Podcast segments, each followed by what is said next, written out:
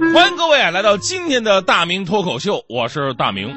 我们家楼下啊，最近新开了一饭馆作为吃货呢，我肯定得研究研究啊。咱这个饭馆店名就不说了哈，咱们不打广告。但是落款啊，挺新颖的。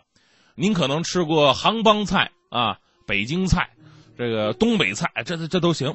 这这个落款是徽州菜，徽州菜。我孤陋寡闻呢，再加上地理学的不是很好，我从来没有听说过徽州是哪儿。听起来挺有文化韵味儿的。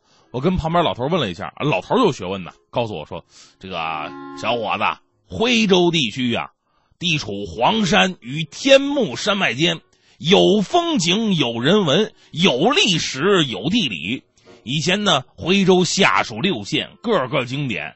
呃，比方说这个满是油菜花那个婺源呐，还有这个祁门红茶那个祁门呐，这都是属于徽州的。所以啊，素有“一生痴绝处，无梦到徽州”之美美称啊。哎，他这么一说，我就特别神往。我说，那这么好的地方，我怎么就没听说过呢？按理来说，我我也算个旅游达人了。老头咳嗽一声，什么没听说过？黄山你没去过呀？徽州就是黄山。闹了半天，你给我直接说黄山不得了吗？于是我自己回去学习了一下，我才了解了这么一段历史哈。一九八七年的时候，为了响应中央打好黄山牌，以发展旅游业，徽州地区呢改名叫黄山市，徽州之美名啊从此消失了。而且最莫名其妙的是什么呢？出现了三个黄山。你到黄山附近了，你说我要去黄山，司机师傅不让你去哪儿？为什么？黄山它既是黄山市。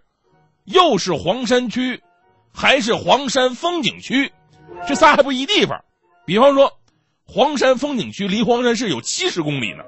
所以有句话说得好嘛：“皖南处处皆黄山，到了黄山不见山呐。”就相当于我们长春现在是个学校都叫吉林大学一样。所以今天我就说说啊，好好的名字它为什么要改呢？跟这个差不太多的还有云南思茅，为了打造世界茶园、中国茶城、普洱茶都。后来呢，改名叫普洱市了，但是普洱茶呢，因为过度炒作，近几年价格已经是飞流直下，盛景不再。这思茅市的改名呢，对于普洱发展并没有能够发挥长效的实质性作用，却将思茅原有的历史文化底蕴给丢掉了。前年呢，其实还有一个挺荒唐的事儿，就是湖北省当时也要改名字，啊，但是他们不是要改湖北两个字儿哈，而要改自己的简称。每一个省份呢，都有自己的简称。有的省份简称就是自己原来名字当中的一个字，比方说浙江吧，简称是浙；我们老家吉林简称是吉；辽宁简称是辽。那有的省份呢，简称不是那么好记，跟自己原来的名字没关系。比方说河南，河南呢是中国古代九州岛当中的豫州，所以呢河南的简称为豫。还有山东，啊，在古代是鲁国所在之地嘛，所以山东的简称是鲁。那湖北的简称是什么呢？是鄂，鄂。上面两个口，下面一个吃亏的亏，右边有耳刀旁，这个鄂。本来呢，这个简称啊，就是为了方便记忆、便于称呼的，没那么多实际的意义。但如果你认真起来，就有很多说道了。当时呢，湖北省考虑改简称的原因很简单，也很诡异，因为呢，他们觉得对从商的人不利。各省份和各城市对于自己经商的人也有个简称，比方说浙江嘛，简称是浙。那在在浙江做买卖的叫浙商。山西呢，做买卖的叫晋商；湖北做买卖的呢，他们觉得不好听，叫恶商啊，凶恶的商人，这谁敢跟你做买卖呀？所以湖北省当时决定改掉这个称呼。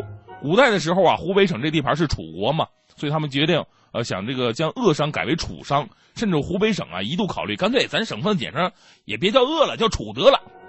说实话，我见过没文化的，但是没见过这么不尊重文化的。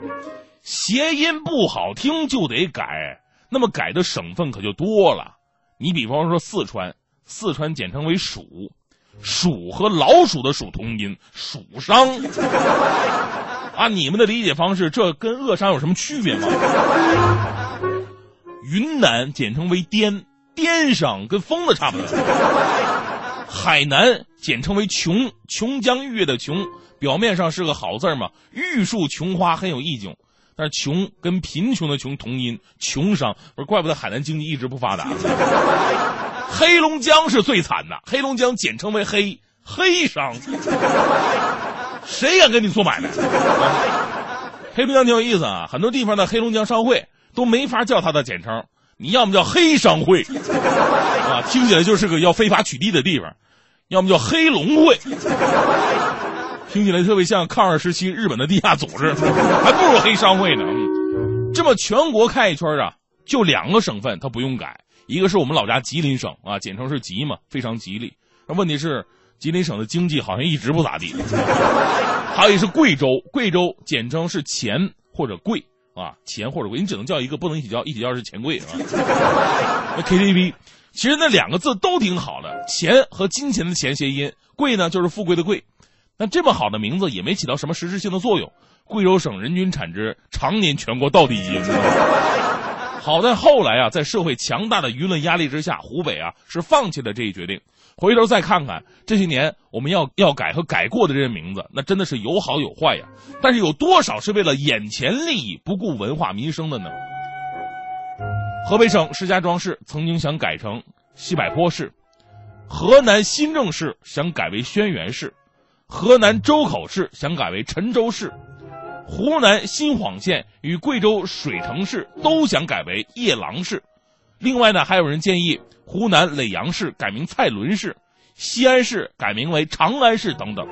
咱们再说说贵州仁怀，早在北宋时期设县，具有九百年历史了，拥有令人瞩目的盐运文化、长征文化和酒文化啊。茅台就这儿的嘛。而为树立中国酒都的城市形象，就要改名了。他们打算改为茅台市，突出了酒文化，但是。却有没有想过，也弱化了本身就源远流长的城市历史呢？这还不考虑因为城市改名带来的一系列资源浪费。你想啊，凡涉及城市改名的机关单位，改什么公章啊、财务章啊，也得变更啊。还有各级地图、各种图标、户籍、身份证、毕业证、工作证都得随之变更。仅仅一百五十万人口的城市更名，仅办理二代身份证就得花费两千万呢。省会城市如果更名的话，耗资十亿以上，而不可估算的是，其他经济损失将远远大于此。所以我一直在讲，什么是真正的财富？今天挣来的，明年我花出去了，这不是财富。真正的财富是历史留给我们经过千锤百炼、透满智慧的文化。但是为了眼前这点利益，就把老祖宗的好东西直接丢了，那就是得不偿失啊！就好像北京。我觉得叫北京才能显示出历史的厚重，你要把北京改成豆汁儿式、卤煮式、烤鸭式。